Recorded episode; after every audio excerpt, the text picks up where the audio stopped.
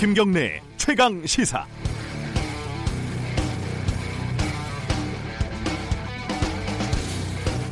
우리 공화당 그러니까 옛 대한애국당에서 설치한 광화문 천막을 서울시가 강제로 철거했습니다.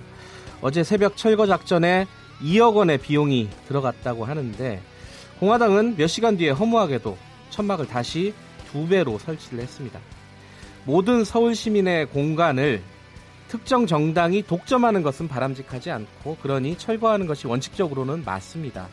그런데 공화당에서는 세월호 천막은 예전에 왜 됐고 왜 박근혜 천막은 안 되냐 이렇게 주장을 하고 있습니다. 형평성 문제를 제기하는 거죠. 하지만 따져보면 세월호 천막의 경우는 심지어 박근혜 정부가 서울시에 지원을 요청한 사항이었고 전 국민적인 공감대가 있었습니다. 지금과는 다릅니다. 박원순 시장이 아니라 누가 시장이었다 하더라도 당시 세월호 천막을 만약에 강제 철거했다면 정치적인 생명까지 걸어야 했던 일이었을 겁니다. 이제 우리 공화당의 길은 네 가지가 있습니다. 첫 번째, 국민적인 공감대와 여론을 일으켜서 박원순 시장을 압박해서 천막 투쟁에서 승리하는 방법입니다. 두 번째, 다음 지방선거에서 공화당 천막을 용인해 줄 만한 서울시장을 당선시키는 겁니다. 세 번째, 천막을 철거하면 다시 치고 철거하면 다시 쳐서 경찰 수사도 받고 철거 비용 수십억을 가압류 당하고 그럼에도 불구하고 장렬하게 끝까지 투쟁을 하는 겁니다. 네 번째, 남들 대부분 싫어하는 것 같은데 이제 그만하는 겁니다. 지금 세 번째를 선택하는 것 같은데 저는 가장 평화롭고 합리적인 네 번째를 권장합니다. 6월 26일 수요일 김경래 최강 시사 시작합니다. 네, 김경래 최강 시사는 유튜브 라이브로도 함께 하실 수 있습니다. 문자 참여 가능하고요. 샵 9730으로 보내주시면 됩니다. 짧은 문자는 50원, 긴 문자 100원 들어가고요. 스마트폰 어플리케이션 콩으로 보내시면 무료입니다. 자, 오늘 주요 뉴스 브리핑부터 시작하겠습니다. 고발 뉴스 민동기 기자 오늘도 나와 계십니다. 안녕하세요. 안녕하십니까. 조국 수석이 장관이 된다는 설이 뭐 기사화가 다 돼버렸네요. 이미. 그렇습니다. 예. 여권 관계자가 일부 언론과 인터뷰를 했는데요. 네. 청와대가 조국 수석을 차기 법무부 장관 유력 후보 가운데 한 명으로 검토하고 있다 이렇게 얘기를 했습니다. 네. 현재 사전 검증 절차에 돌입한 것으로 확인이 됐는데요. 일단 대통령의 신임이 두텁기 때문에 결정적인 오점이 발견이 되지 않는다면 문재인 정부 2대 법무부 장관 후보자로 지명될 가능성이 높습니다. 뭐 검찰 개혁을 완수할 적임자라는 점이 많이 고려가 된 것으로 보이는데요. 네. 하지만 대통령 비서가 바로 법무부 장관으로 직행을 하는 게 온당하냐 뭐 이런 비판도 한쪽에서는 제기가 되고 있습니다. 네. 후임 민정수석 이름도 거론이 되고 있는데요. 신현수 전 국정원 기조실장이 검토가 되고 있습니다. 네. 오늘 조선일보는 9월 정기국회 이전에 국무총리를 포함해서 뭐 법무부, 교육부, 농축산식품부, 과학기술정보통신부, 여성가족부 등에 대한 대폭 개각이 이루어질 수도 있다. 이렇게 보도를 하고 있습니다. 뭐 총선 출마 설도 꽤 있었는데 네. 장관 기용설이 조금 총선 출마설보다 어, 압도하는 것 같아요. 그렇습니다. 어떻게 될지는 조금 지켜보고요. 자, 국회가 이게 정상화가 된 겁니까? 안 된 겁니까? 저도 좀 판단하기가 애매한 것 같습니다. 네. 일단 국회 정상화를 자유한국당이 거부를 했는데요. 네. 어제 유리한 상임위에는 또 참석을 했습니다. 네. 북한 어선 입항 사건과 북, 에, 붉은 수돗물 사태 파악을 하겠다면서 네. 자유한국당 의원들이 어제 국회 외교통일위원회 전체 회의 그리고 행정안전위원회 법안 소위에는 참석을 했거든요. 근데 법안 관련 논의를 하기보다는 회의 개최를 비판하는데 좀 더 집중하는 양상을 보였습니다. 네. 뭐 이를테면 행정안전위원회 법안 소위에서 자유한국당 의원들이 잇따라 의사진행 발언을 신청을 했는데 에, 이런 얘기를 했습니다. 뭐 국회가 정상화되면 하자. 원만한 여야 관계 정상화를 위해 힘을 보태야 한다. 네. 이런 얘기를 했는데요. 반면에 자유한국당 의원들은 뭐 과학기술정보방송통신위원회 전체 회의에는 불참을 했고요. 네. 택시 카풀 사태 후속 법안 처리를 논의하기 위해 마련이 된 어, 국토교통위원회 법안 소위에도 참석을 하지 않았습니다. 어, 원내대표들 간의 협상이 사실상 중단돼 버렸어요. 그렇습니다. 예, 어떻게 될지는 참 이렇게 앞이 잘 보이지 않습니다. 국회가. 자, 그 G20이 주말에 열리지 않습니까? 네. 아, 주말 전이군요. 예. 그렇습니다. 예. 예. 어, 한일 정상회담만 안 열린다고요? 야, 이것도 참 네. 안 열릴 거라는 그런 예상이 됐었는데 어제 청와대가 공식적으로 이걸 확인을 했습니다. 예.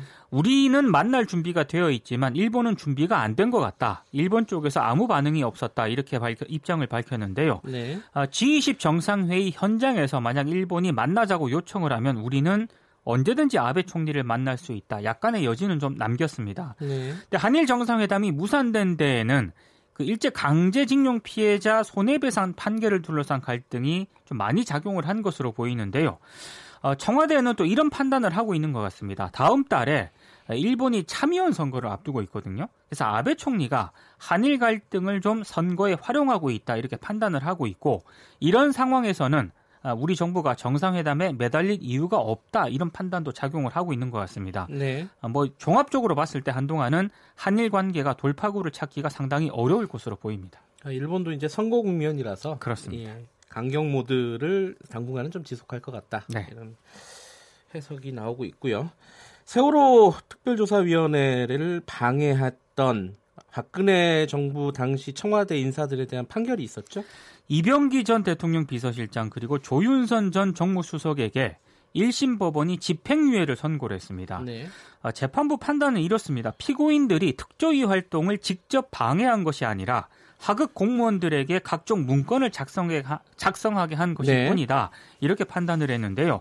김영석 전 해수부 장관에게도 역시 집행유예를 선고를 했습니다. 안종범 전 수석에게는 무죄를 선고했는데요. 4.16 세월호 참사 가족 협의회는 어, 실망스럽지만 다시 한번 법원의 판단을 기다려보겠다. 항소심 말하는 거겠죠? 그렇습니다. 예, 예. 그런 입장을 냈는데요. 일부 유족들은 어제 강하게 반발을 했고요. 오열해서 병원으로 또 실려간 그런 아. 유족도 있었습니다.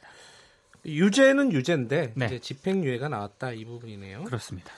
장애인 등급제가 단계적으로 폐지된다. 이게 굉장히 논란이 많았었던 오랫동안요. 그렇습니다. 네, 사안인데 이게 무려 31년 만에 폐지가 되는데요. 네. 장애인들이 일상생활에서 겪는 어려움을 충분히 반영하지 못하고 있다는 지적이 지속적으로 제기가 됐었는데 이제 이걸 반영을 한 것으로 보입니다. 네. 근데 정부는 장애 등급제는 폐지를 하지만 장애 정도가 심한 중증 장애인과 그렇지 않은 장애인의 구분은 또 남겨두기로 했는데요. 네. 기존 1급에서 3, 급을 중증 장애인으로 구분을 하고 이들에게 주어졌던 건강보험료 할인 그리고 전기요금 감면 등의 우대 혜택은 그대로 유지하겠다는 그런 방침입니다. 네. 또 중증 장애인이 아닌 장애인들이 받는 할인 감면 혜택도 지금보다는 훨씬 늘어날 것으로 보이는데요.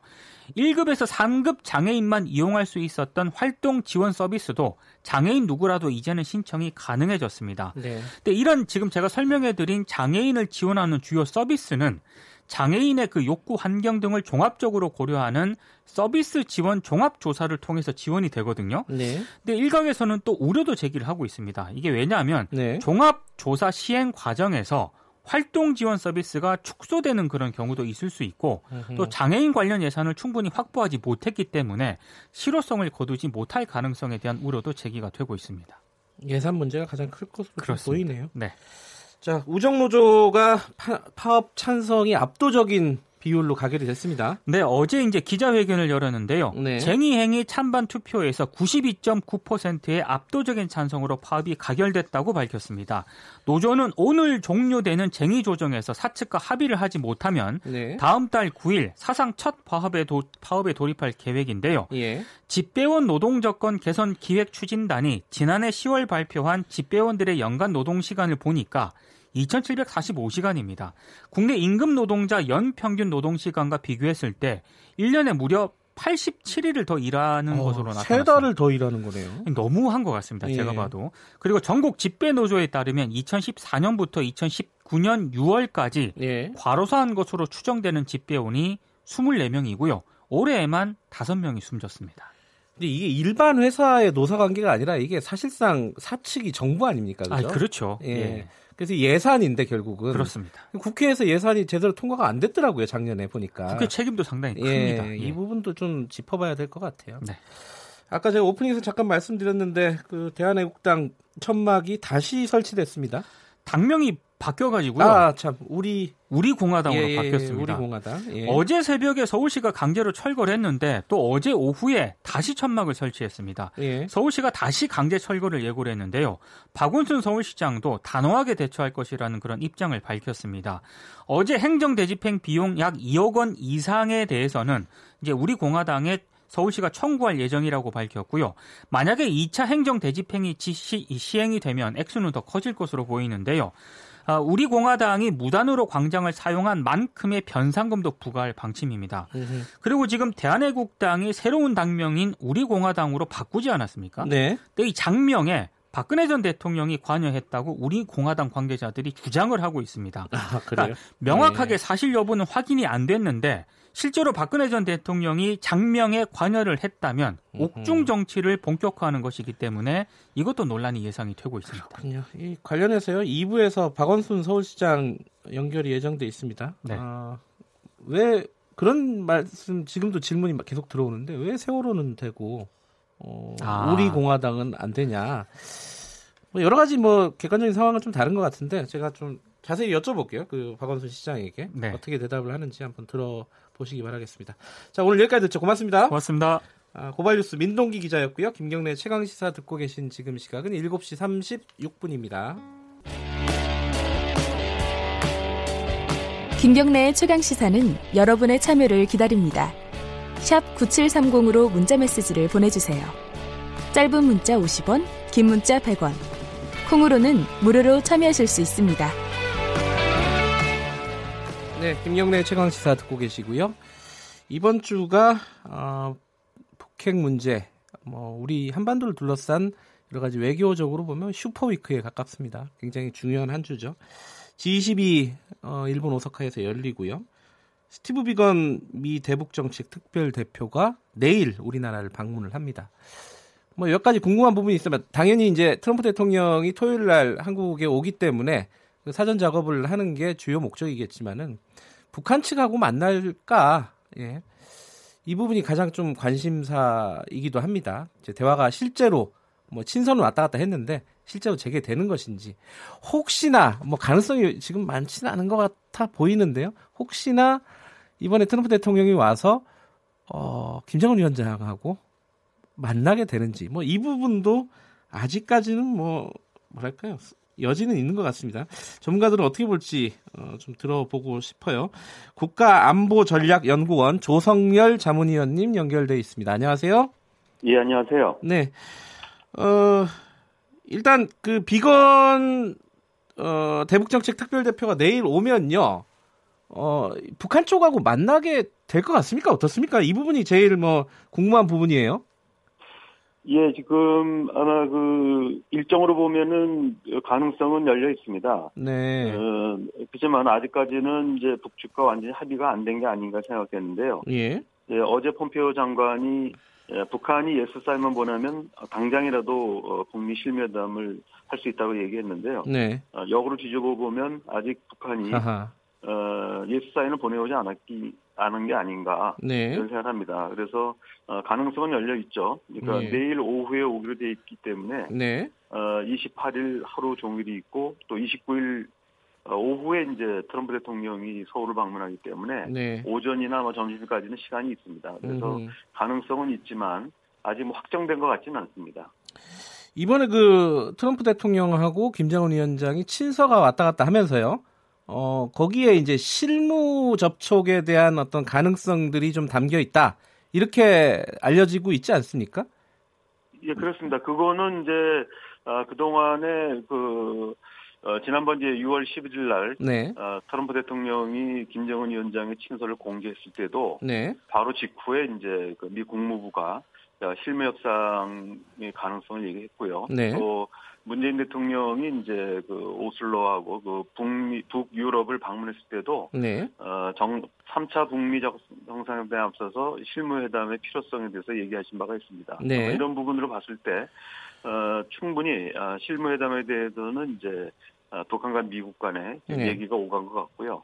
어, 아직까지 이제 3차 정상회담에 대해서는 이제 어, 명확한 얘기는 없습니다만은 아마 그런 이제 전제로 실무회담 얘기가 나오는 게 아닌가 생각합니다. 그러면요, 미국이 지금까지 조금 뭐랄까요, 선호했던 방식이라는 게, 협상 방식이라는 게, 뭐 일괄 타결 기조가 좀 있지 않았습니까?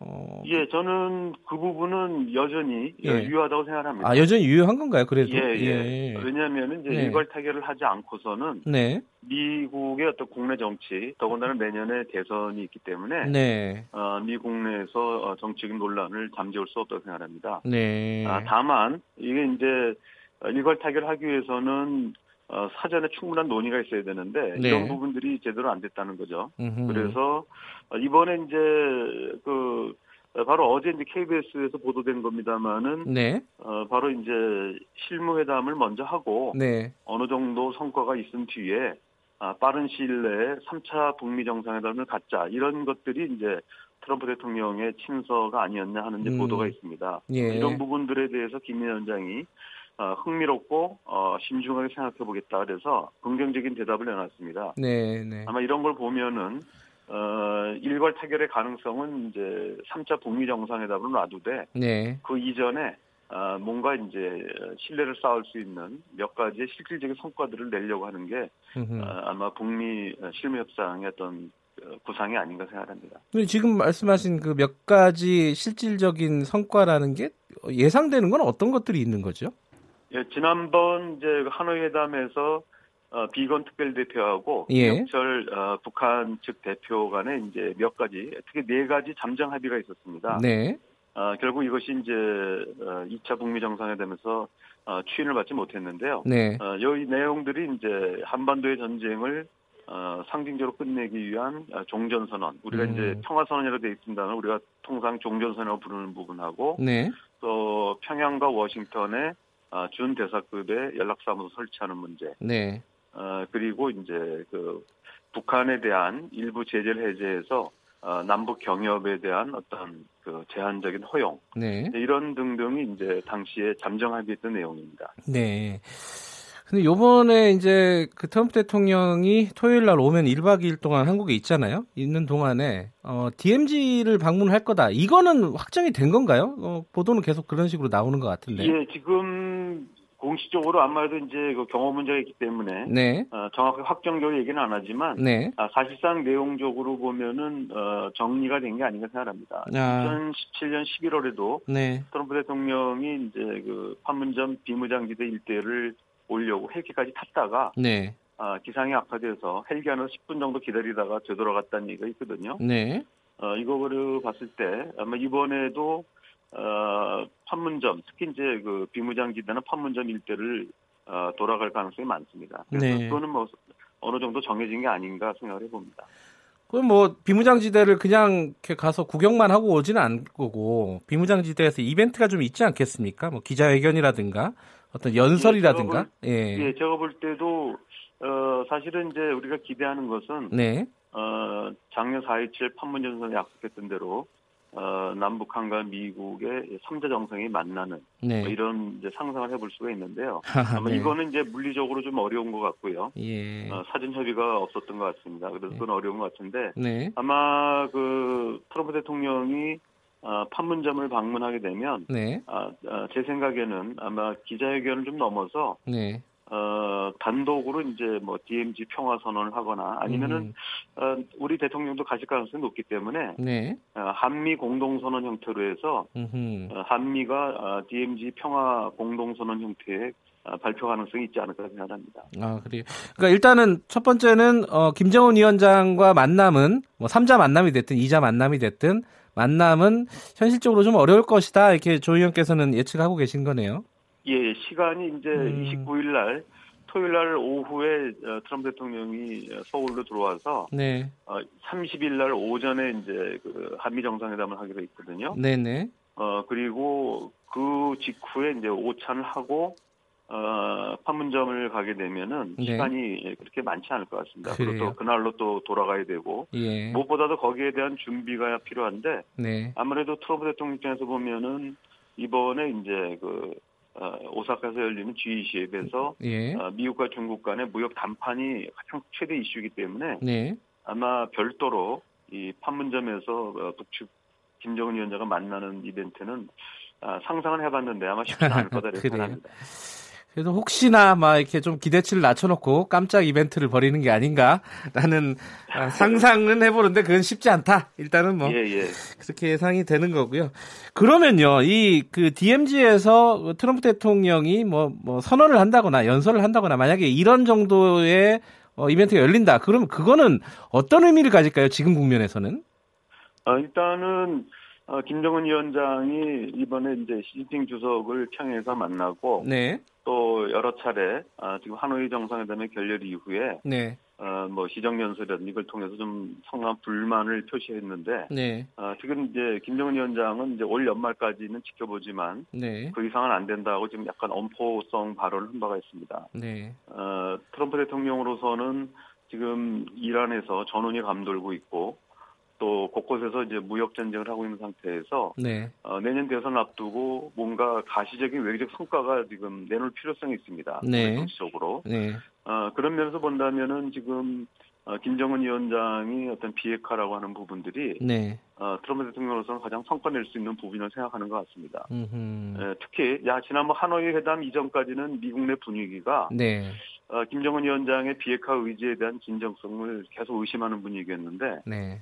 실제 하노이 회담 그리고 그 이후에 보여줬던 어, 북한의 태도를 봤을 때 오히려 북한의 어떤 비핵화 의지가 확실한 것이 아닌가 하는 이제 좀 긍정적인 저, 그 평가로 좀 반전된 상황입니다. 그렇기 음. 때문에 어, 트럼프 대통령으로서는 어, 비핵화 협상에서 뭔가 아, 외교적 성과를 내고자 하는 이런 이제 어, 정치적인 의도도 있다고 생각합니다. 근데 지금 이제 트럼프 대통령하고 이 김정은 쪽의 관계는 친서도 왔다 갔다 하고 멘트들도 상당히 좀 긍정적이고 우호적인 멘트들을 서로 지금 보내는 것 같은데 우리 입장에서요. 그러니까 우리 대한민국 입장에서는 이 그러니까 시진핑 주석이 북한 방문하고 어 북미 대화들이 좀 열리는 분위기도 있고 하는데 우리는 조금 계속 소외되는 거 아닌가? 라는 좀 걱정이 있습니다. 이거 어떻게 봐야 됩니까? 아, 그렇지는 않죠. 그러니까 그래요? 사실은 네. 이런 그 예를 들면 그 네.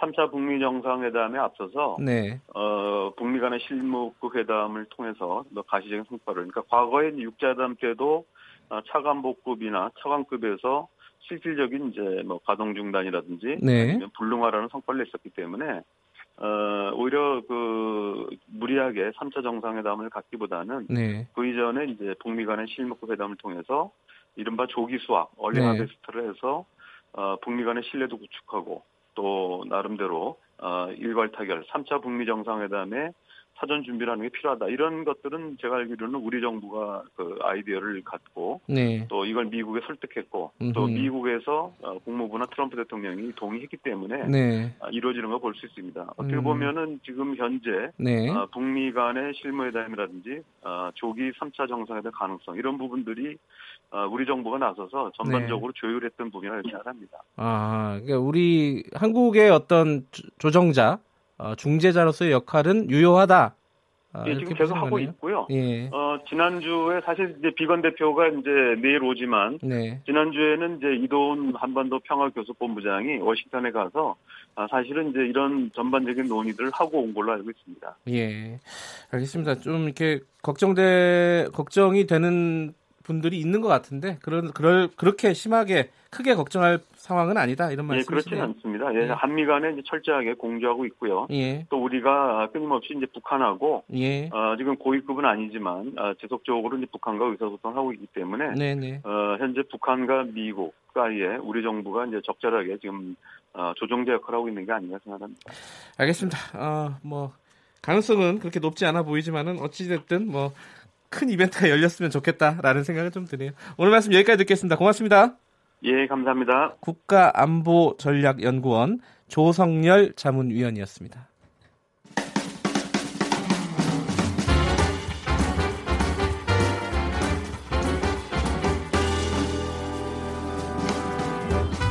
여러분의 아침을 책임집니다. 김경래의 최강 시사.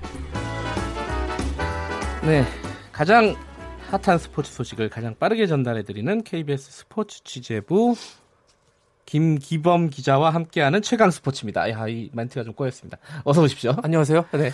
어제 아침에 쇼트트랙 대표팀 뭐 성희롱 사태죠. 네네. 그걸 처음으로 전달을 해주셨잖아요. 네.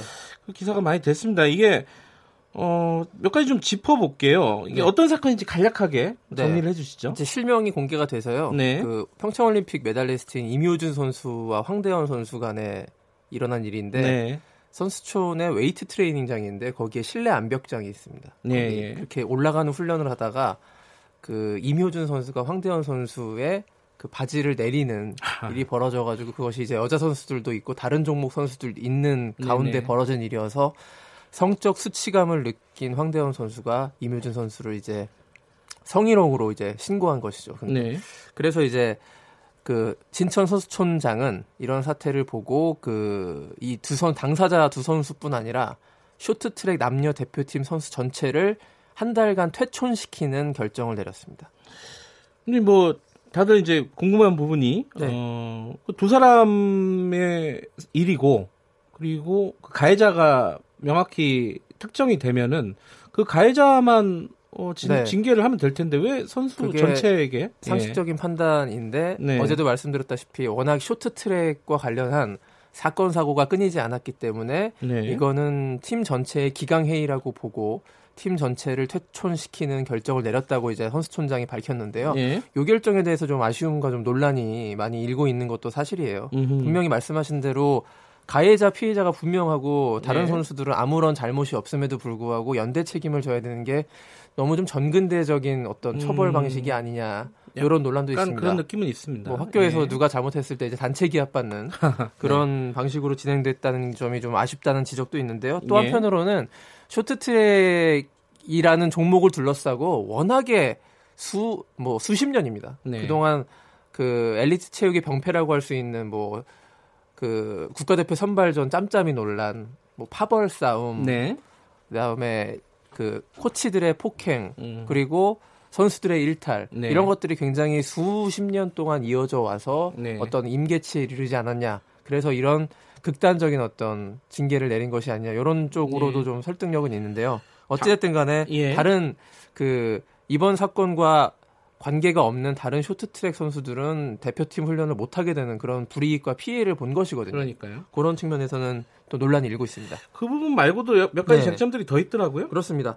이게 선수촌과 대표팀의 초동 대처가 좀 이상했다. 음. 왜냐하면 그 성희롱 사건이 일어난 직후에 이 두 선수가요 같은 방을 써요. 룸메이트예요. 네, 룸메이트인데 하하. 그날 저녁에 같은 그 격리를 시키지 않고 이런 일이 벌어졌음에도 불구하고 격리시키지 않고 같은 방을 네. 그냥 쓰게 해서 한 12시간 이상 같은 방에서 머물게 했다. 음. 그 피해자 입장에서 굉장히 좀 두려울 수 있는 일이잖아요. 그렇죠. 그래서 이런 대처들이 좀 부족했고 그 이 진실 공방도 일고 있는데요. 네. 이 사과를 했다 안 했다 이런 얘기가 있습니다. 그날 당일 저녁에 저 황대현 선수 같은 경우에는 이 성희롱에 대한 사과를 받지 못했다라고 주장하는 반면 네. 임효준 선수 측은 소속사를 통해서 어, 분명히 그날 저녁에 사과를 하려고 했고 받지 않아서 음. 카카오톡으로 장문의 사과글도 남겼다 이러면서 예. 이 카카오톡 사과글을 이제 그 취재진들에게 뿌리는 그런 아. 일까지 지금 벌어지고 있는 그런 상황인데요. 일단 7월 초쯤에 빠르면 7월 초쯤에 빙상경기연맹에서 자체 징계위원회를 열어서요. 이두 예. 선수의 진실을 파악하고 예, 징계를 내릴 것으로 보는데요. 어느 정도 수준의 징계가 내릴 것인지 네. 요게 또 빙상연맹이 그동안 손방망이 징계해가지고 네. 이런 어떤 일탈 행위가 반복됐다라는 비판도 많이 있기 때문에 굉장히 좀 주목받고 있습니다. 좀 지켜보도록 하고요. 네. 이 소식은 조금 네. 어 저는 좀 놀랍더라고요. 선수 출신이 아닌데 프로야구 선수가 된 사람이 있어요. 그렇습니다. 우리나라 프로야구 역사상 처음으로 비선수 출신이 1군에 등록을 해서 예. 어제 던졌어요. 아, 경기에 나와 실전에 나왔어요. 예. 한선태라는 선수인데 이 네. 이름 기억해 두셔야 될 것 같습니다. 그 부천 공고를 나와서요. 예. 이제 금연 기술을 배웠던 예. 그 학생인데 학생이었는데 고3 때까지 야구 안 했습니다. 그러니까 대단하네요. 시절에 예. 공부 그러니까 저 야구를 하지 않았는데 예. 2013년부터 뭐 사회인 야구 거기서 네. 굉장히 좀 화제를 모아가지고요. 그 너무 잘한 거예요. 그 화제인 야구, 사회인 야구에서 거의 지존급의 활약을 보이다 보니까 뭐 취미 생활을 했다는 거잖아요 네, 한마디로 프로 해도 예. 되겠다 이런 얘기가 있어가지고 근데 프로, 비선수는 비선수가 프로 되는 규정 자체가 없었던 겁니다 KBO에 그래서 규정을 그 마, 새로 만들기까지 했는데요. 예. 제가 사회인 야구 독립 리그를 거쳐가지고 지난해 그 드디어 신인 드래프트에서 LG가 지명을 한 거예요. 예. 안성철 선수를. 그리고 어제 1군 등록이 됐습니다. 2군에서 방어율 평균 자책점이 0.36이었거든요. 선동열 방어율 나왔습니다. 그래가지고 결국 최고 시속도 146km까지 나오고 굉장히 잘 던졌어요. 그래서 어제 SK전 1군에 나와서 1이닝 무실점으로 아. 네, 호투하는 야. 그런 기념비적인 일이 벌어졌는데요. 이분 언제 한번 연결해봐야겠는데요? 연결하십시오. 야구 미생이고 정말 예. 할수 있다라는 어떤 희망적인 메시지를 대단합니다. 네. 자, 오늘 여기까지 듣겠습니다. 고맙습니다. 고맙습니다. KBS 스포츠 취재부 김기범 기자였고요. 잠시 후 뉴스 듣고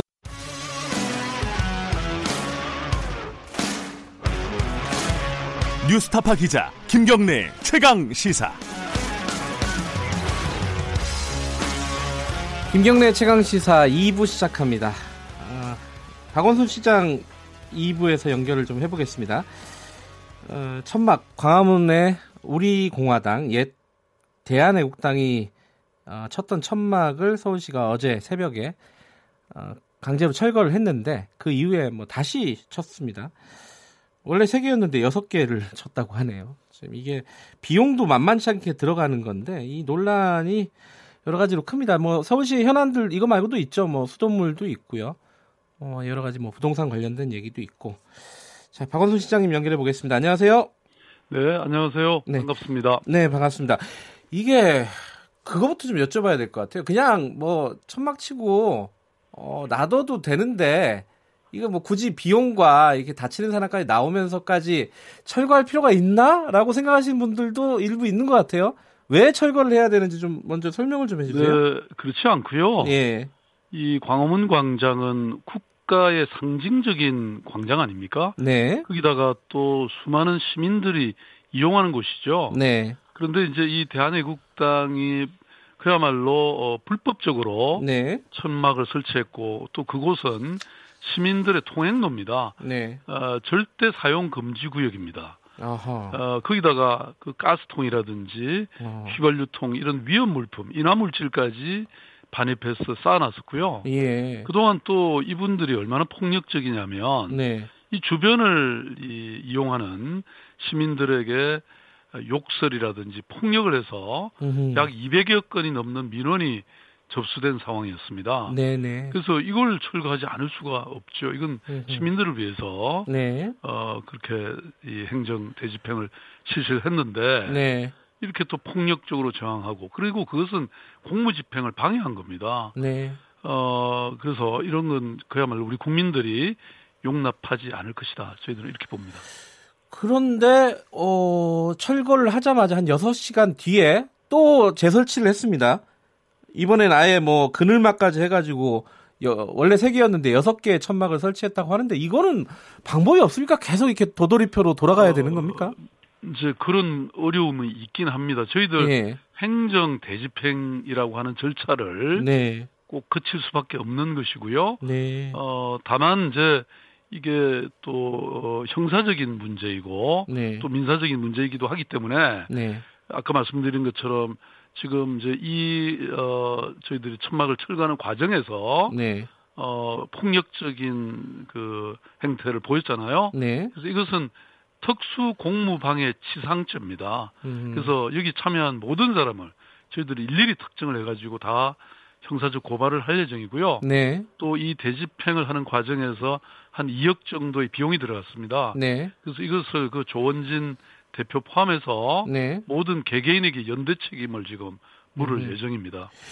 예, 뭐 두 가지 정도 어 뭐 청취자분들 질문도 있고 한데 제가 좀 여쭤볼게요. 대신해서 하나는 이 세월호 유가족들 천막하고 뭐가 다른 거냐? 거기는 해주고 왜 이건 안 해주냐? 뭐 이게 있습니다. 뭐 간단하게나마 많이 보도가 됐지만은 다시 설명을 해주신다면요. 예, 뭐 전혀 다른 케이스입니다. 왜냐하면 그 어, 국민적 공감대가 있고 네. 또 법, 합법적인 절차를 거쳐서 네. 이루어진 천막과 완전히 불법적으로 설치한 천막은 하늘과 땅 차이죠. 네. 왜냐하면 그 2014년도에 네. 광화문 광장에 설치된 세월호 천막은요. 네. 당시 박근혜 정부가 시행한 범정부 차원의 종합적인 지원책으로 설치된 겁니다. 네. 어, 오히려 정부 요청에 따라서 그동안 서울시가 그늘막이라든지 의료진이라든지 생수 등을 오히려 제공해 온 것이고 음흠. 대한애국당의 천막은 그야말로 정치적 주장을 앞세운 불법 광장 점거입니다. 네. 왜냐하면 광장을 사용하려면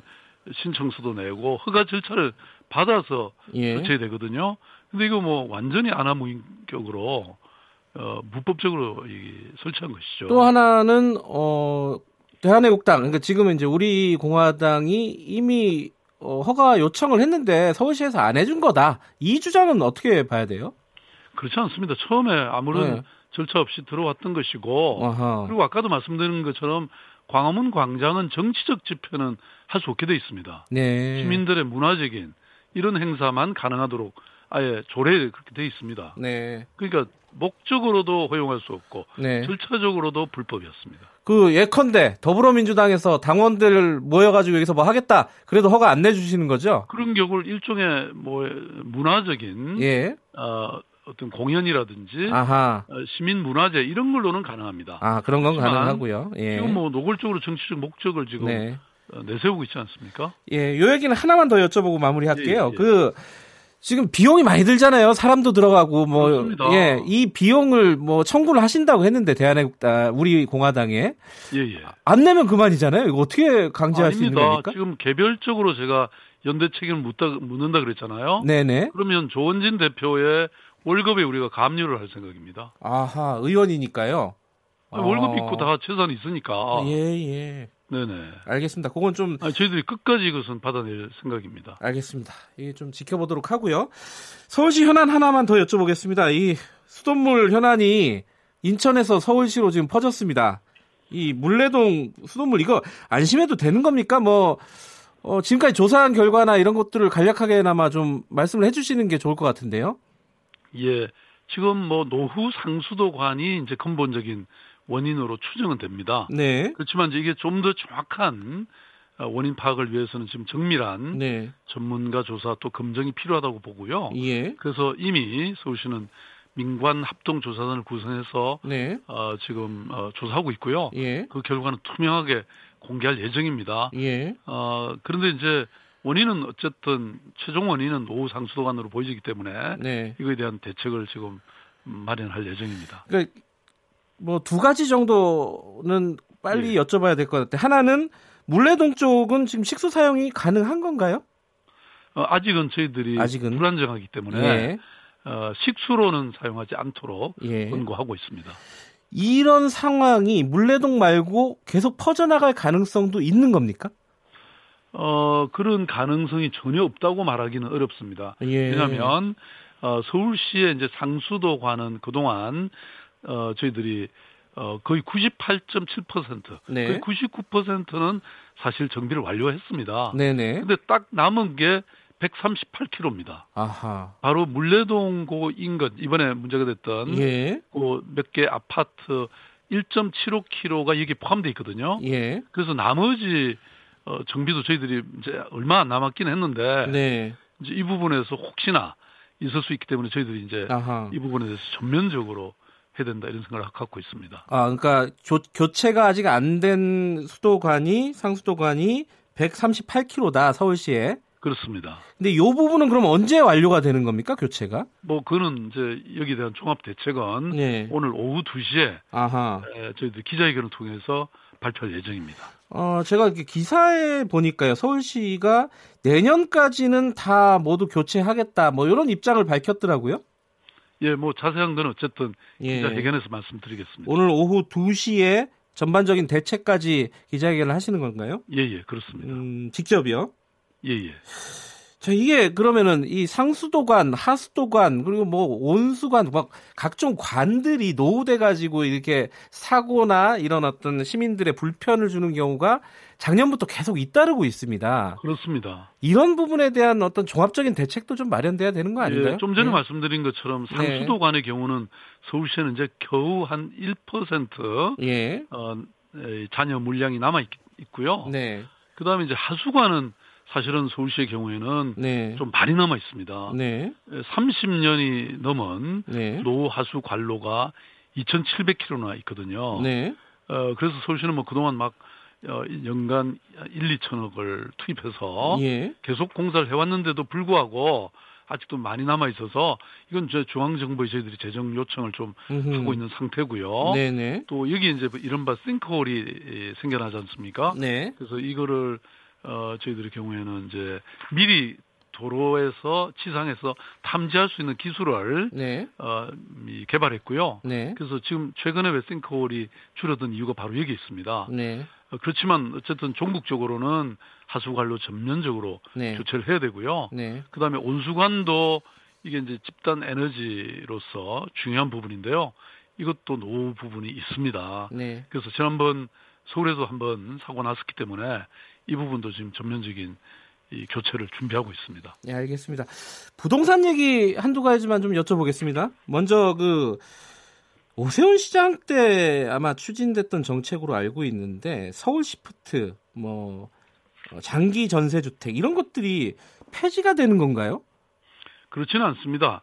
어, 저희들이 제도를 폐지하진 않았고 예. 어, 공급을 좀 줄이긴 했습니다. 왜냐면요. 예. 이 장기 전세 주택은 이걸 이제 당첨되는 사람에게는 그야말로 로또가 됩니다. 그렇죠. 왜냐하면 네. 나중에 분양을 해주기 때문에. 네. 그런데 저희들은 그런 소수에게 로또가 되기보다는 좀 더 많은 사람들에게 주거 문제를 해결해 주는 것이 좋겠다. 네. 그래서 지금 제가 취임한 이후에는 집중적으로 공공 임대주택을 공급해서요. 네.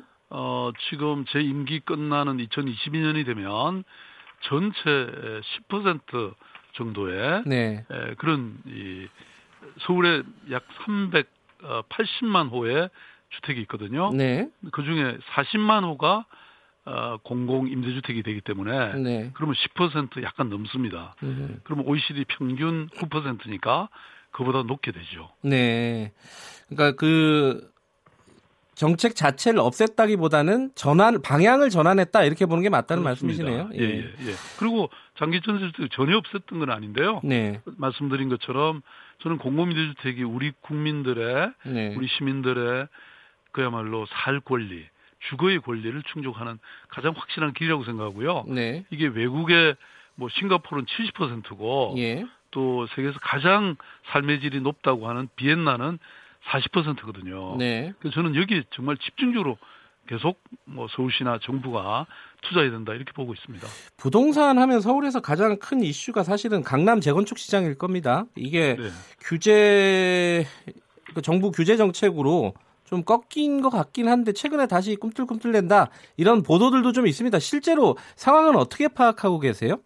맞습니다. 뭐 지금 지적하신 것처럼 또 언론에서 지적하고 있는 것처럼 네. 어이 어, 이 움직임이 있는데, 예. 근데 아무리 작은 움직임도 네. 저희들은 그걸 어, 중요하게 생각합니다. 왜냐하면 이게 어, 민감성, 불확실성 뭐 이런 게 에, 있기 때문에 네. 그래서 부동산 시장은 저희들이 어, 훨씬 더 강하고 지속적인 안정화의 조치가 필요하다. 네. 그래서 중앙 정부와 협력해서 정말 서울시가 사활을 걸고 부동산 시장은 잡아야 된다.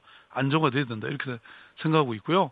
어, 그게 바로 아까 또 공공주택 40만 호 공급하는 것도 네. 결국 이렇게 공공임대주택이 많아지면 가격 통제력을 행사할 수 있거든요. 네. 네. 그래서 그런 온갖 방법을 다 동원하고 있습니다. 아 근데 이제 그 사람들이 궁금한 부분이 이 강남 지역의 재건축 이게 허가가 되냐 안 되냐 이 부분 뭐 이렇게 단순하게 얘기하면은 그 부분이 가장 궁금한 사람들이 많지 않습니까? 이거 어떻게 되는 겁니까?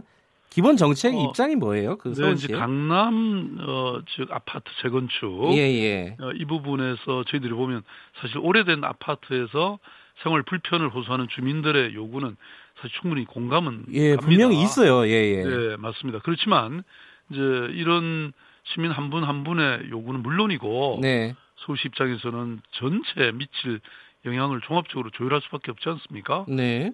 그래서 어, 이런 부동산 파급 효과가 강남 지역의 재건축은 워낙 크기 때문에 예. 이게 정부도 또 서울시도 신중할 수밖에 없습니다. 음. 그래서 부동산 안정화의 추이를 보면서 네. 세밀하게 검토해갈 그런 작정입니다. 부동산 한 가지 더 여쭤보면요. 예. 그 여의도 용산 마스터 플랜 이게 무기한 연기됐잖아요. 이게 예. 검토가 다시 되는 겁니까? 어떻습니까? 어, 제가 몇 차례 예. 언급했지만 네. 주택 정책이 안정화될 때까지는 네. 보류한다 이런 입장에는 변함이 없습니다. 어, 아까 말씀하신 것처럼 부동산 네. 시장의 흐름이 네. 아직까지는 안심할 수 있는 단계는 아니다. 네. 그래서 우리는 어, 국토부와 함께 이 어, 부동산 시장을 최대한 안정화시키는데 주력할 생각입니다. 네. 정치 현안 뭐 시간이 많지는 않지만 한두 가지만 여쭤보고 예, 간략하게 예. 듣고 마무리할게요. 하나가 예. 최근에 이제 황교안 대표, 자유한국당 대표의 뭐 외국인 노동자 최저임금 관련된 발언 혹은 뭐 어, 아들의 모스펙 발언 이런 발언들 어떻게 듣고 계세요? 네, 저는 정치는 현실이라고 생각합니다. 네. 그러니까 사실 뭐 저도 한 사람의 정치인으로서 서울시장으로서 보면 네. 현장에 가 보면 정말 많은 얘기를 들을 수 있거든요. 네. 그러니까 정책이라는 게 정치라는 게 이 현장을 떠나면 현실을 떠나면 이게 공허하고 국민과는 동떨어진 소리를 하게 돼 있습니다. 네. 그래서 저는 제 스스로 늘 어, 생각하는 것이 늘 현장과 호흡하고 네. 또 시민들의 목소리를 늘 경청해야 된다고 생각합니다. 그래야 이 지금 현, 현재 어려운 민생 문제, 경제 문제를 공감하고 또 정말 어, 대안을 만들 수 있다. 저는 그렇게 생각하거든요. 네. 그러니까 현장과 유리되면 그런 공안 얘기를 하게 되는 것이죠. 아, 현장과 유리된 발언들이다. 이런 말씀이시네요. 알겠습니다. 오늘 시간 때문에 여기까지만 여쭤볼게요. 오늘 고맙습니다. 예, 감사합니다. 네, 박원순 서울시장이었습니다.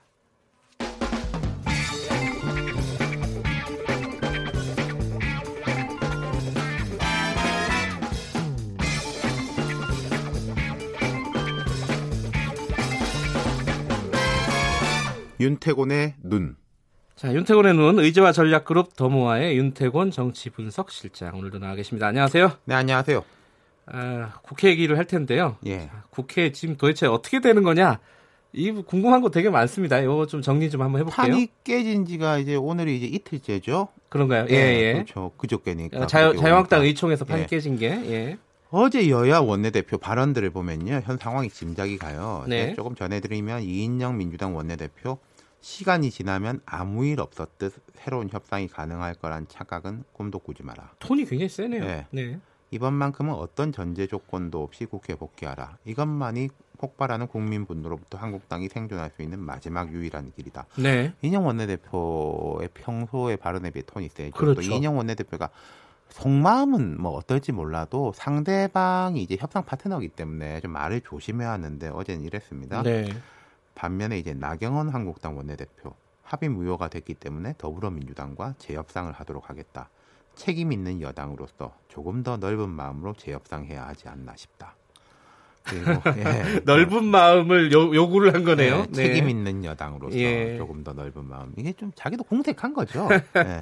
네. 자 그리고 오신한 바른미래당 원내대표 국회 파행의 책임은 온전히 한국당에 남았다. 협상을 통해 만들어낸 합의문이 거부당한 이상 더 이상 새롭게 협상의 내용이 없다. 중재도 네. 포기하겠다. 이렇게 말했어요.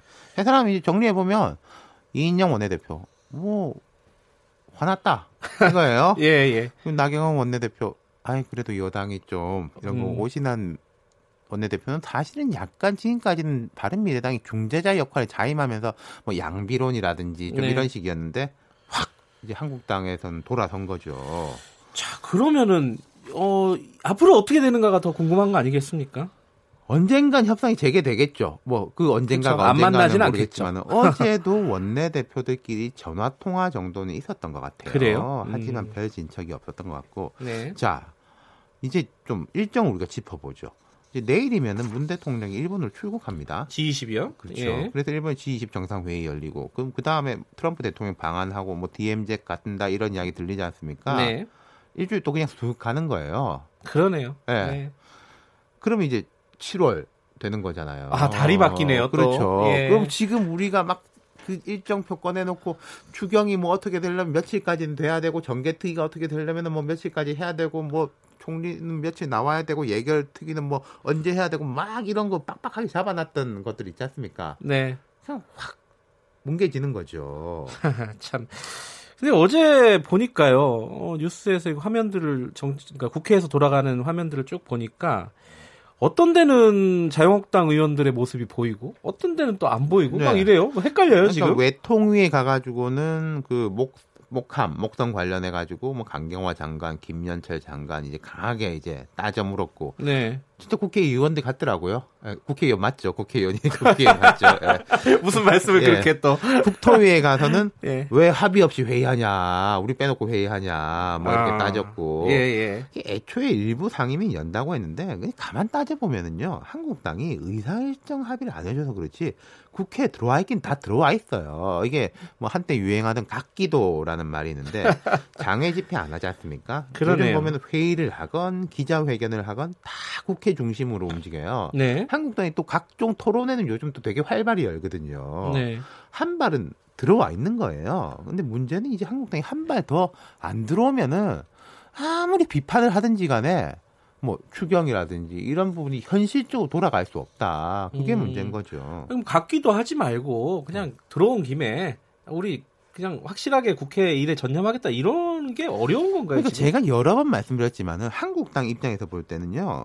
제가 좀 안타까운 게 전략적으로 계속 실기하고 있습니다. 자, 아하. 한참 우리가 한 달 이전부터 짚어보면 이인영 원내대표로 바뀌었을 때 네.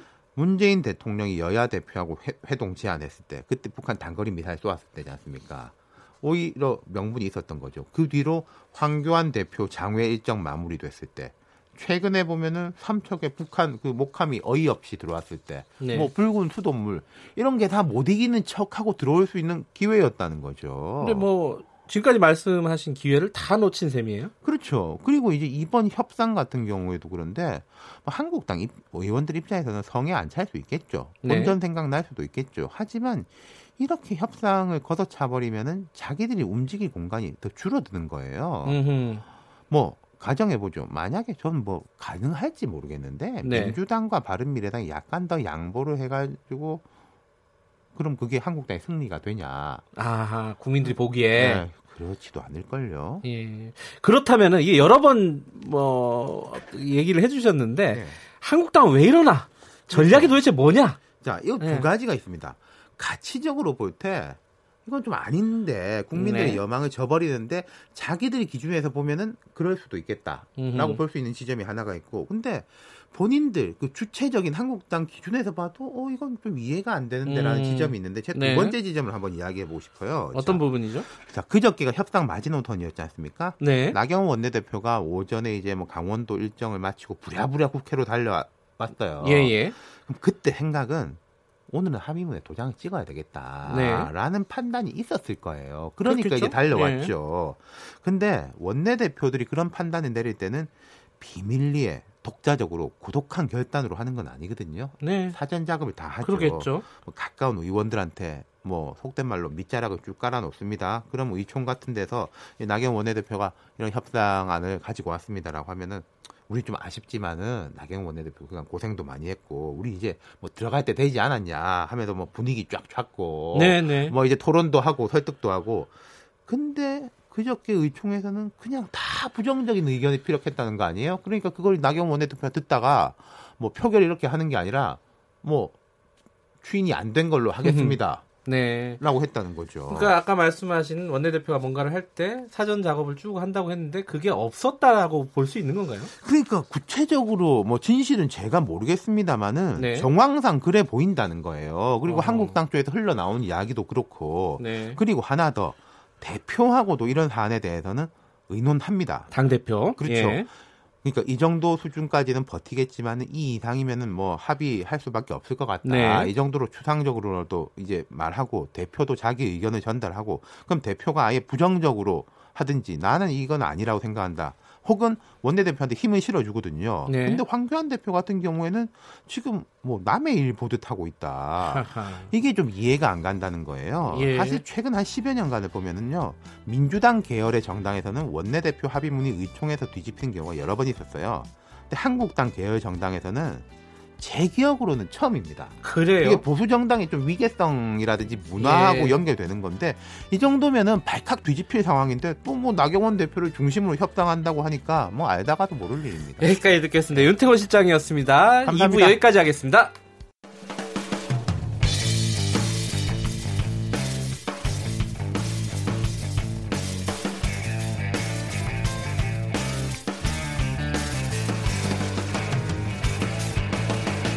김경래의 최강 시사.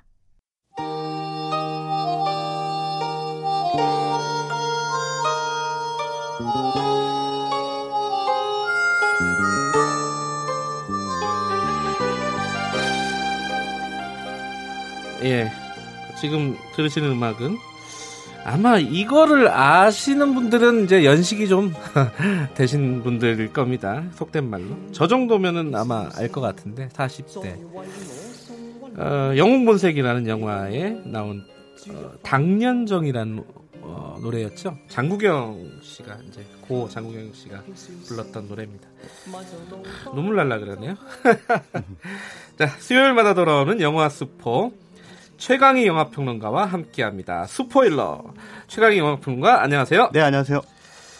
아, 이 OST를 저희들이 들려드린 이유가 있죠, 그죠? 네, 요즘에 이제 홍콩 시위 사태. 네. 억지로 한번 갖다 붙여봤어요. 네. 아니 그렇지는 않죠. 홍콩 영화.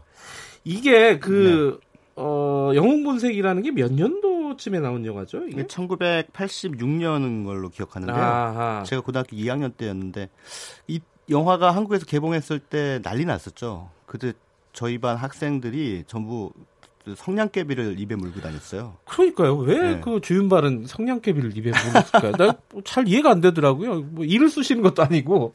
그냥 조폭의 시그너처죠, 그냥. 아하. 갱스터니까. 예. 예. 거기다가 뭐 동전을 이렇게 손가락 사이로 돌리거나 뭐 이런 아. 여러 가지 기교들을 영화 속에서 보여줬는데 그게 너무 멋있어 보였던 거죠 청소년들한테. 달러로 담배불을 붙이는 네, 모습 있잖아요. 아, 정말 어이없는 장면이긴 한데 엄청나게 센세이션을 불러일으켰죠. 그 네. 특히 그 주윤발이 그 복수를 하기 위해서 네. 그러니까 조직의 형이죠. 형의 송자호 씨가 연기를 한그 네. 조직의 형의 복수를 하기 위해서 왜 쌍권총 들고 탁 그 룸사롱으로 들어가는 씬이 예. 있습니까? 바바리 코트 있고 예, 바바리 예. 코트 있고. 그리고 총한 자루는 또 화분에다 탁 숨겨놨다가 나중에 또 쏘죠. 예. 아, 그 장면은 정말 멋있었어요. 지금 생각해도 명장면입니다. 그러니까 이게, 어, 지금 이 영웅본색이라는 영화를 꺼낸 게 네. 이게 1986년도 즈음에 나온 영화라고 네. 보면은 이게 홍콩 반환이 네. 홍콩이 이제 그 아편 전쟁 이후에 영국에 조차가 됐잖아요. 네. 그리고 반환이 97 1997년에 됐단 네, 말이에요. 네, 예. 대략 10년 전에 나온 네. 영화예요. 네. 근데 이게 억지로 갖다 붙이는 건지 뭔지 모르겠는데 음, 음. 이게 홍콩 반환하고 이런 어떤 조폭 영화, 영웅본색 같은 조폭 영화가 무슨 관련이 있습니까? 어, 한마디로 표현하면은 이제 세기말적 우울감. 음. 근데 이런 것들이 불안증이죠. 불안증 같은 것이 이제 그때 당시 1980년대에 한참 전성기를 맞았던 홍콩 누아르죠. 예. 오우삼 감독으로 대표되는 홍콩 누아르 음. 영화의 전성기에 어떤 집단 심리적 그 백그라운드가 됐다. 음. 이렇게 이제 평론가들은 보고 있어요. 실제 영화를 보면 그런 분위기가 읽혀져요? 네, 그렇죠. 왜냐하면 음. 그 전에 홍콩 영화들하고는 확실히 선을 거, 그으면서 80년대 이후에 예. 우리가 자주 잘 알고 있는 영웅본색을 비롯해서 뭐 철별상홍이라든가 어, 굉장히 많은 그 조폭 누아르. 예. 어, 그 조폭 누아르라고 하면 이상합니다. 홍콩 누아르. 홍콩 누아르. 예, 정확하게 예. 거기 나오는 사람들이 조폭이긴 해요. 근데 예. 어쨌든 그 홍콩 누아르 영화들이 등장한 누아르라는 말 자체가 그 블랙이란 뜻이잖아요. 불어로. 음. 그게 이제 굉장히 그 음울한 그런 느낌을 주거든요. 네. 그래서 이 이런 그 누아르 영화들이 이제 80년대 중후반부터 갑자기 홍콩에서 많이 나오기 시작했던 것은 왜 이제 10년밖에 안 남았다라고 하는 어떤 그런 불안감 같은 거 있죠. 아하. 이게 사실은 150년 뭐 동안 물론 뭐 영국의 식민지로 이 사실상 식민지로 네. 있다는 것에서 이제 독립되는 거잖아요. 본토로 돌아가는 건데 그러니까 좋아할 수도 있는 건데 네, 좋아할 네. 수 있는 건데 네. 그게 150년이면은 세대로 치면은 뭐 한 네 세대 다섯 세대 정도 된단 그렇죠. 말이에요. 그러면은 당연하게 그 사회 체제에 적응이 돼 있거든요. 음흠. 그런데 그 사회 체제에서 벗어나서 중국으로 반환이 됐을 때 네. 완전히 체제가 다른 사회주의 체제인 중국에 어떤 간섭이 돌아오게 될지 들어오게 될지 음흠. 또 본인들이 누리던 어떤 일상의 룰이 어떻게 어, 깨질지 네. 이런 거에 대한 불안은 뭐 당연히 존재하겠죠. 그래서 음. 이제 그런 그 불안감이 그 홍콩 누아르라고 하는 장르적 틀 안에서 네. 어, 드러나고 있다. 그래서 거기서 이제 영웅본색이라는 영화라고 하는 작품이 이제 바로 그런 어, 미래를 알 수 없고 갈피를 잡을 수 없는 네. 그런 그 홍콩 사회의 현재와 미래에 대한 불안 이런 아하. 것들이 에, 투영돼 있다. 으흠. 그런데 그것이 뭐 아주 직접적으로 투영된 건 아니에요. 예. 아 그런 정서가 읽힌다. 네, 정서가 읽힌다는 거죠. 아. 그래서 어 어찌 됐든 모든 창작물은 예. 다 당대를 살아가는 예술가들의 어 의식 또는 무의식이 투영되는 거라고 보거든요. 예. 그렇기 때문에 그 이 1980년대 홍콩 사회를 살아가는 차, 뭐 창작자들이나 혹은 그 시민들 이런 것 이런 사람들이 느끼는 어 불안감 이런 것들이 당연히 어, 예. 거기에 이제 스며들어 있다라고 보는 거죠. 다시 한번 봐봐야겠어요. 왜냐하면은 네. 저 제가 이 영화를 봤을 때 중학교 때였거든요. 네. 그때는 그냥 막 와 멋있다. 네. 어, 장국영, 주윤발, 와 이게 뭐 끝장난다. 막 이런 음. 분위기로만 봤는데 지금 다시 보면은 아마 방금 말씀하신 시대의 어떤 정서, 네. 홍콩의 어떤 정서를 한번 어, 읽을 수 있지 않을까? 네. 물론 실패할 가능성이 높겠지만은 네. 한번 보고 싶은데 네.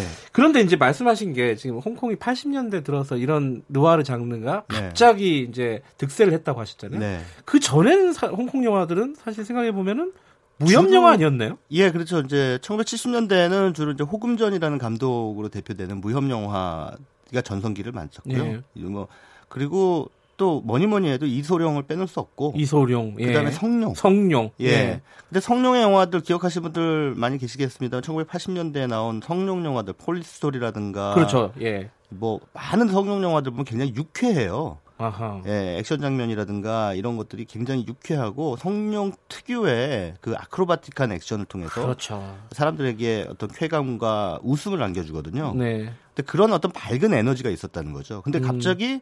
이제 영웅 본색을 기점으로 해서 네. 홍콩 영화가 쑥하고 어두워지기 시작하는 거죠. 네. 근데 그런 이제 이것이 이제 하나의 홍콩 영화의 큰 흐름으로 자리 잡으면서 네. 뭐 나중에 또 말씀드리겠지만 2000년대 이후에 네. 또 새로운 홍콩 누아르의 또 전성기가 도래합니다. 이게 아하. 이제 하나의 홍콩 영화의 자산이 된 거죠. 아하. 근데 이런 어, 첩혈상홍이라든가 아 첩혈상홍 아까 영웅본색이라든가 네. 뭐 첩혈상홍 뭐 비슷한 제목들 진짜 많아요. 첩혈가둔이 뭐 음. 뭐 천장지군이 막 이런 어떤 느와르가 득세를 한 이후에 갑자기 또 이상한 영화가 나와요. 네. 홍콩에 지금 기억하는 게 그 왕가이로 대표되는 네. 굉장히 알 수 없는 스타일의 영화가 네. 나오고 네. 그것도 어떤 이런 홍콩의 반환 연장선이라고 봐야 될까요? 어떻습니까? 지금 왕가이라고 하는 감독은 워낙에 뭐 특출난 재능을 가진 네. 감독이고 또 홍콩 영화가 워낙 그 저변이 탄탄하다 보니까 네. 그런 감독이 배출될 수 있는 어, 어떤 토양이 된 거죠. 네. 그래서 홍콩 영화의 어떤 다양성이 이제 발현되는 어떤 상징적인 인물로서 왕가이 감독을 이제 꼽을 수가 있는데 음흠. 이제 뭐 무협 아니면 누아르 천편일률이었던 아니면은 도박 영화 뭐 이런 거. 아 주성치 네. 도신. 네. 그런 어 특정한 또 홍콩 영화를 상징하는 특정 장르에서 벗어난 이방인이 네. 갑자기 이제 시쳇말로 갑툭튀한 거예요. 아하. 그게 바로 이제 왕가희 감독이죠. 천재가 갑툭튀했군요. 예. 예. 근데 이제 왕가희 감독은 굉장히 스타일리스트한 영상 미학을 추구하는. 네. 또 뭐 이야기보다는 화면으로 얘기를 하는 그런 이제 어, 영상 미학을 통해서 어, 세계적으로 홍콩 영화를 알리는데 아주 큰 음. 역할을 했죠. 사실은 이전에 홍콩 영화들은 약간 좀 뭐랄까 좀 물론 재미는 있습니다만 작품적으로는 인정을 못 받는 그런 분위기였거든요. 그 맛이 또 있었어요. 예. 약간 유치한 맛 있잖아요. 예. 예. 그런데 이제 왕가희 감독이 등장하면서 중경삼림이라는 영화가 딱 나온 거예요. 그게 1990 예, 4년인 4년? 것 같습니다. 예, 음. 1994년에 중경삼림이라는 영화가 딱 나왔는데 네. 아, 그 영화는 뭐 많은 분들이 그 영화의 내용은 기억 못 하시더라도 노래는 캘리포니아 드리밍이라는 노래는 기억하실 아. 겁니다. 거기서 이제 왕정문이라는 예. 그 여배우가 맨날 틀어놓고 그 있는 그 음악이죠. 예. 패스트푸드점 그 점원으로 나오고 네. 그 양조위가 연기한 그 경찰. 예. 경찰도 이름도 없어요. 그냥 663이에요. 아하. 거기서 이제 그런 번호로 부르거든요. 뭔가 세련된 느낌인데요. 네. 그 금성무도 금성무라는 배우도 나오는데 금성무는 223이에요. 경찰인데. 경찰 223, 예. 경찰 663. 근데 여기서 이름을 가진 유일한 배역은 이제 왕정문이 연기한 페이라고 하는 인물이에요. 음흠. 근데 이제 짝사랑하죠. 음. 양조위를. 그래서 예. 양조위가 없는 사이에 몰래 양조위 집에 들어가가지고 뭐 온갖 청소 다 해주고. 가택 침입이군요. 예, 가택 침입하는데 좋은 가택 침입이죠. 예, 그렇게 이제 그런 상황들이 벌어지는데 이 예. 중경삼림이라는 영화가 홍콩의 반환 한 3년 전. 그러니까 예, 직전이에요. 예, 바로 직전이기 때문에 그 직전의 홍콩 사회 분위기를 이 영화를 통해서 어느 정도 엿볼 수가 있어요. 아하. 그게 이제 뭐냐면 아, 이 영화에 굉장히 다양한 상징과 은유의 장치들이 있거든요. 네. 근데 이제 거기서 대표적인 게 그 임청하라는 배우가 연기한 그 금발머리입니다. 그건 이 사람도 이름이 없어요. 그냥 금발머리 마약 판매업자예요. 아하. 근데 금발이고 마약 예. 이두 가지를 딱 떠올려 보세요. 그러면 뭐가 연상됩니까? 아, 서양 아편 전쟁. 네, 아편 전쟁이죠. 홍콩이 아니, 너무 너무 갖다 붙이는 거 아닙니까? 아닙니다. 그거는 아, 물론 예. 양가이 왕가이 감독이 그걸 아주 의도했다라고 얘기를 예. 한 적은 없는 걸로 알고 있는데 네네. 뭐든지 하여튼 영화라는 것은 그 시대성을 반영하기 때문에 네네. 그런 해석이 가능한 거죠. 아하. 그래서 어 이, 결국은 이제 서양을 의미하는 거죠. 그이 아편 전쟁을 통해서 홍콩을 빼앗은 영국인 거죠. 예. 그래서 이제 여기서 이제 임청아가 어 그런 인물로 등장하는데 이제 금성무는 또 그 경찰인데 그 헤어진 여자를 못 잊어서 네. 통조림을 사모 오는데 그 통조림에 유통기한이 있어요. 맞아요, 맞아요. 그 유통기한이 아. 있다는 것도 의미가 있죠. 97년이 유통기한이었군요. 97년은 아니었는데 그 영화 속에서는 아니, 그러니까 예, 그 예. 상징으로 보면 상징이죠. 예, 예, 유통기한이 있다는 거. 그것은 대단히 중요한 거죠. 그리고 그 유통기한이 끝나는 날, 아, 이제 이 바에 들어오는 첫 번째 여자하고 내가 사랑에 빠지겠다. 라고 이제 생각을 하는 거죠. 근데 그것은 바로 삶을, 삶의 음. 방식을 바꿔버리겠다는 얘기죠. 그러니까 중국에 반환이 되면서 우리는 새로운 예. 시대로 접어든다라고 하는 것을 상징하는 거고 거기에서 이제 마침, 어, 금발머리 임청화가 맨 마지막 영화 속에서 그 자기 금발 가발을 벗어버리고 검은색 음. 머리로 돌아옵니다. 아하. 이거는 중국인으로서의 정체성으로 다시 돌아온다는 얘기죠. 아니, 다시 봐야겠네요. 제가 네. 같은 영화를 봤는지도 잘 모르겠는데요. 근데 그런 그 상징적인 예. 장치들이 그 영화에 어느 정도 등장을 아하. 때문에 그런 것들을 염두에 두고 영화를 보시면은 어, 다른 게 좀 보이지 않을까 싶습니다. 그런 대사가 네. 있었어요. 그 사랑의 유통 기한이 있으면은 네. 한 만 년쯤 됐으면 좋겠다. 이게 음. 되게 이게 약간 고백할 때 많이 이렇게 뭐랄까요. 어, 써먹는, 네. 어, 뺏겨먹는 이런 대사인데 네. 아마 뭐 그런 것도 같은 연장선이 아니었을까라는 느낌도 좀 들고요. 네.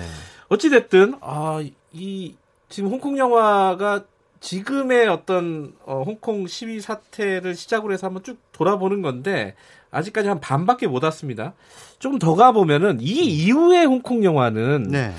그렇게 대중적으로나 이렇게 대한, 한국 사람들한테 많이 소구하진 못했던 것 네, 같기도 맞습니다. 해요. 뭐 80년대 비하면은 이제 홍콩 영화의 전성기는 우리한테는 끝났죠. 그렇죠. 그러나 홍콩 영화는 아직도 명맥이 계속 유지되고 있고 네. 지금 중국이라는 엄청난 시장이 있기 때문에 아하. 그러니까 홍콩과 중국의 합작 영화가 아주 큰 시장을 어, 만들어내고 있어요. 예. 그러니까 반환 이후에 홍콩 예. 영화는 그럼 어떻게 바뀌었을까? 이런 거는 하나니어의 홍콩 영화는 중국이 대륙이라는 엄청난 시장을 확보하게 된 거잖아요. 그렇군요, 오히려. 예. 예. 그러니까는 어, 나쁜 게 아니죠. 근데 다만 이제 무간도라는 영화가 있는데 그 무간도라는 무간도. 영화 예. 예. 또 사실은 홍콩 반환 이후에 어, 어떻게 보면은 그 홍콩 사회의 그 뭐랄까 정체성의 혼란 음. 이런 것들을 반영하는 거거든요. 그래서 거기서 보면 양조위가 그 조직에 잠입한 경찰로 나오고 예. 이 그 다음에 뭐 그 다른 캐릭터가 이제 또 어,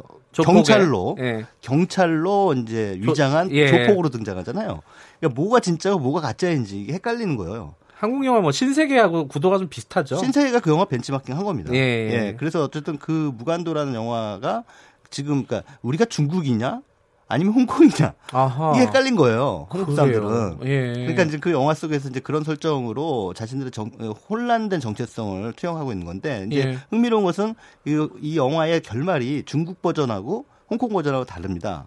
어, 그래요? 예, 홍콩 버전에서는 예. 결국은 양조위가 죽어요. 예. 예. 죽어서 나중에 이제 이 그 상대방이 되는 그 예. 배우가 결국은 이제 진짜 경찰로 거듭나는 아. 끝나거든요. 사실은 갱스터인데 예. 경찰이 돼버리면서 끝나요. 예, 예. 그러니까 어떻게 보면은 좀 정의롭지 못한 엔딩이죠. 예. 근데 이게 중국 본토에서 개봉할 때는 결말을 바꿔야 했어요. 왜냐하면 중국 본토에서는 그런 결말을 인정을 안 해요. 하하. 어떻게 경찰을 죽인 인간이 예. 어 붙잡히지 않냐. 예. 처벌을 받아야지 당연히. 예. 그래서 유덕화죠, 유덕화. 유덕화가 붙잡히면서 끝납니다. 아하. 예. 그래서 그 중국의 그 기준하고 홍콩의 기준하고 다른 거예요. 아, 그것도 좀 약간 의미심장하네요. 그래서 뭐 또 예. 어, 의미심장한 다른 사례는 이제 새끼 같은 영화. 예, 예. 새끼 같은 영화는 중국에서 개봉 못했죠. 리안 감독의. 예, 예. 예. 너무 야해서. 아, 야해서. 근데 홍콩에서 개봉했어요. 그래서 아. 홍콩에서 개봉하니까 중국 본토인들이 너무 보고 싶은 거예요, 그 영화가. 그래서 왜 보고 싶었을까요? 야하니까. 그래서 홍콩으로 막 들어와서 봤대요. 아하. 근데 어찌됐든 그 영화 때문에 지금 뭐 김태훈 감독 부인이시죠? 탕웨이. 아. 그 탕웨이는 어, 중국에서 활동 네. 금지가 됐었죠. 아하. 뭐 최근에 풀리긴 했습니다만. 분당댁인가요? 네, 분당댁. 예. 근데 그 정도로 이제 어, 중국 네. 본토와 그다음에 홍콩의 어떤 창작에 대한 어떤 예. 기준이 다르고 바로 그런 것 때문에 지금 어 송환법에 반대하는 그 홍콩인들의 시위 이런 것들의 우려가 이제 그런 그 사례들이 어느 음. 정도 영향을 미치고 있지 않는가. 사실 이렇게 듭니다. 얘기를 쭉쭉쭉 진행시켜서 최근의 영화들까지 와서 이제 네. 홍콩 시위하고도 이게 좀 연관을 시켜서 얘기를 해보려고 했는데 거기까지는 네. 지금 못 왔는데 다음에 이 얘기 한번 더 하시죠, 뭐. 예. 아니 뭐. 더할 필요는 없고요. 가담한 것 같아가지고 느낌. 아니 그러니까 제가 그 예. 마지막에 예. 아주 명징하게 예. 예. 결론을 내렸지 않습니까? 예. 그러니까 중국이 가지고 있는 검열 시스템이라든가 표현의 자유에 대한 그 억압이라든가 예. 이런 것들이 그 홍콩인들에게도 영향을 미칠 것이다라고 음, 하는 불안감이 알겠습니다. 예, 상존한다는 얘기죠. 명징하게 직조하셨고 여기까지 듣겠습니다. 고맙습니다. 네, 감사합니다. 최광희 명화 영화 평론가였습니다.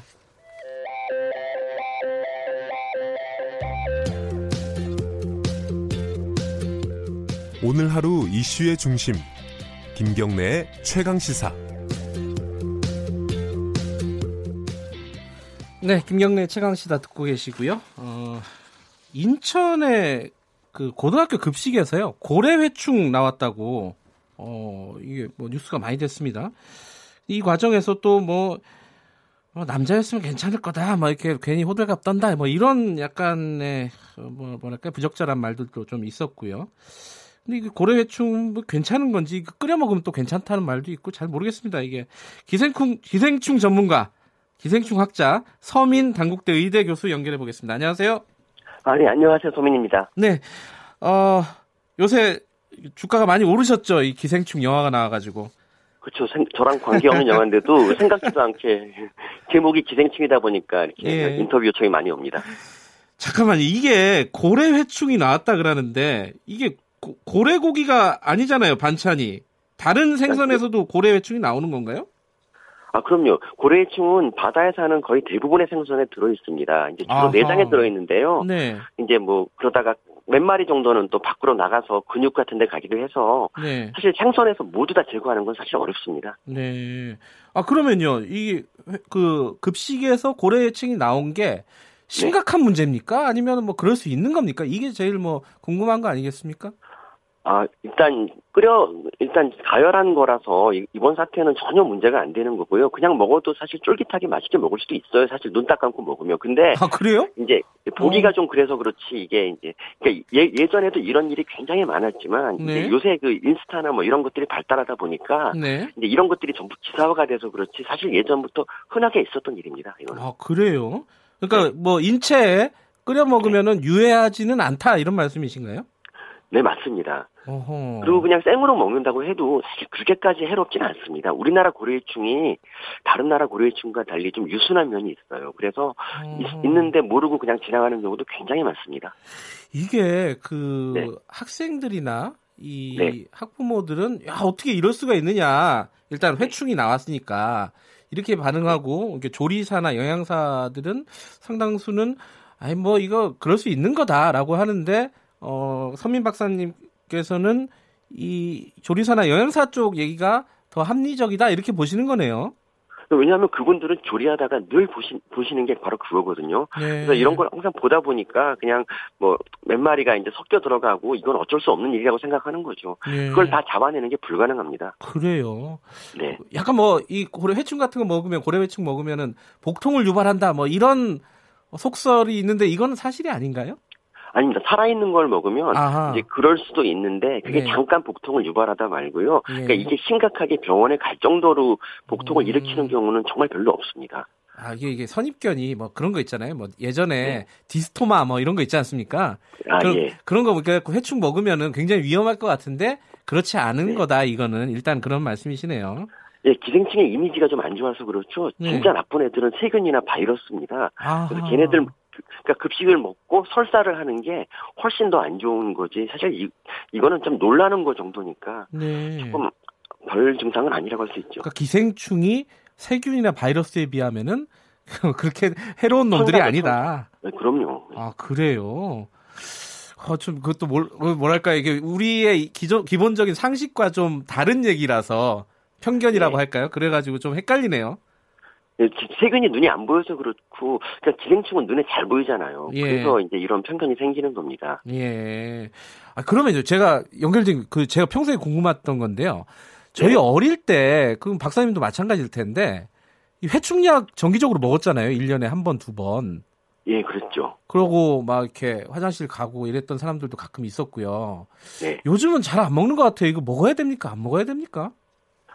아, 지금은 먹을 필요가 전혀 없습니다. 그러니까 아, 예전에는 음. 그냥 거의 대부분의 사람들이 그 기생충이 있었기 때문에 그냥 네. 알아서 좀 먹으라고 이렇게 제도를 한 거고요. 네. 근데 지금은 뭐 먹을 필요가 전혀 없습니다. 기생충 자체가 거의 없어졌어요. 근데 이제 일부에서 네. 불안감 때문에 계속 드시는데 사실은 먹을 필요가 없습니다. 아, 그래요?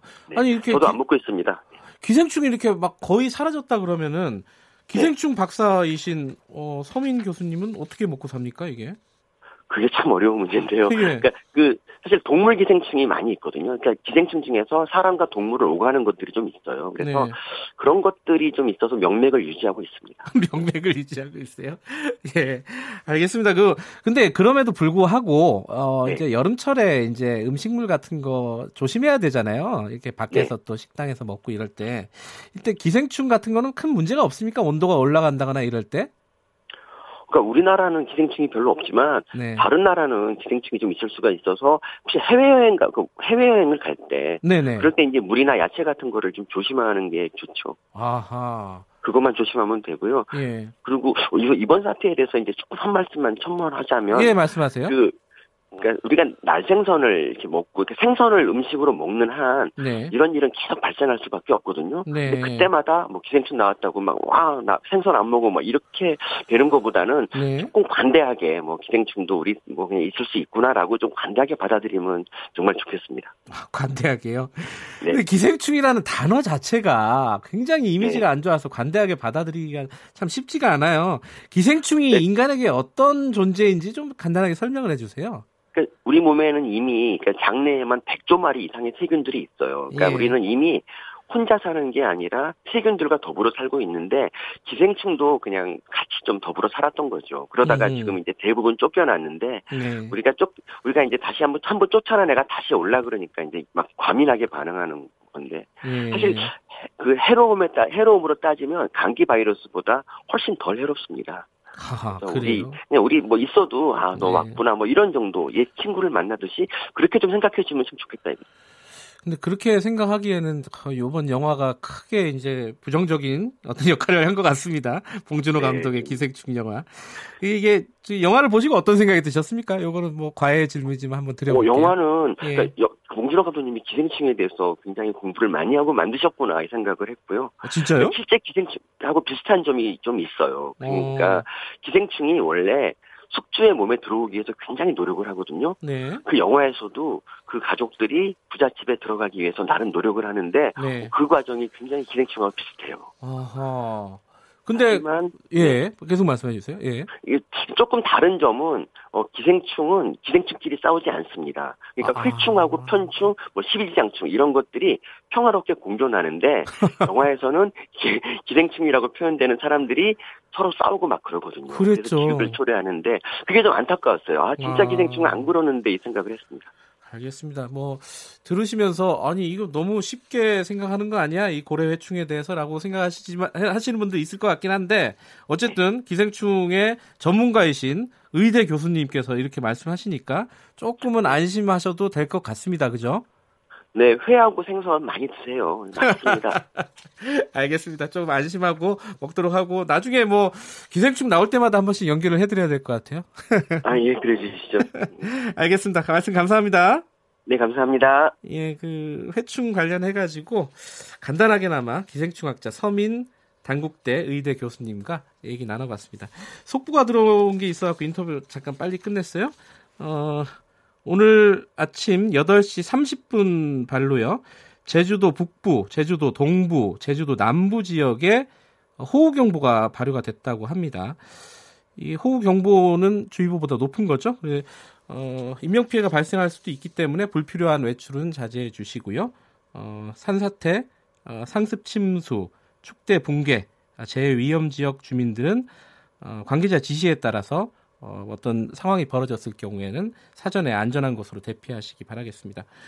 어, 그리고 보행 중 가로등, 신호등, 어, 5개 광고판, 맨홀 뚜껑 주변은 감전 위험이 있으니까 접근하지 마시고요. 그리고 어, 뭐 야영객이나 행락객, 낚시객들은 안전지대로 미리미리 대피하시는 게 좋을 것 같습니다. 어, 예, 그 나, 제주도 시작으로 지금 어, 장마가 시작된 거죠, 사실상. 어, 예년보다 좀 빠르다고 하는데요. 장마 대비 철저히 하셔야 될 것 같습니다. 어, 이제 중부지방으로 올라오겠죠, 조만간. 어, 비가 오기 시작하겠네요. 오늘은 매우 덥답니다, 이쪽 중부 지역은. 자, 6월 26일 수요일 KBS 일라디오 김경래 최강 시사는 여기까지 하겠습니다. 저는 뉴스타파 기자 김경래였고요. 김해 지역도 비가 온다고 지금 청취자분이 문자를 보내주셨네요. 내일 아침 7시 25분 다시 돌아오겠습니다.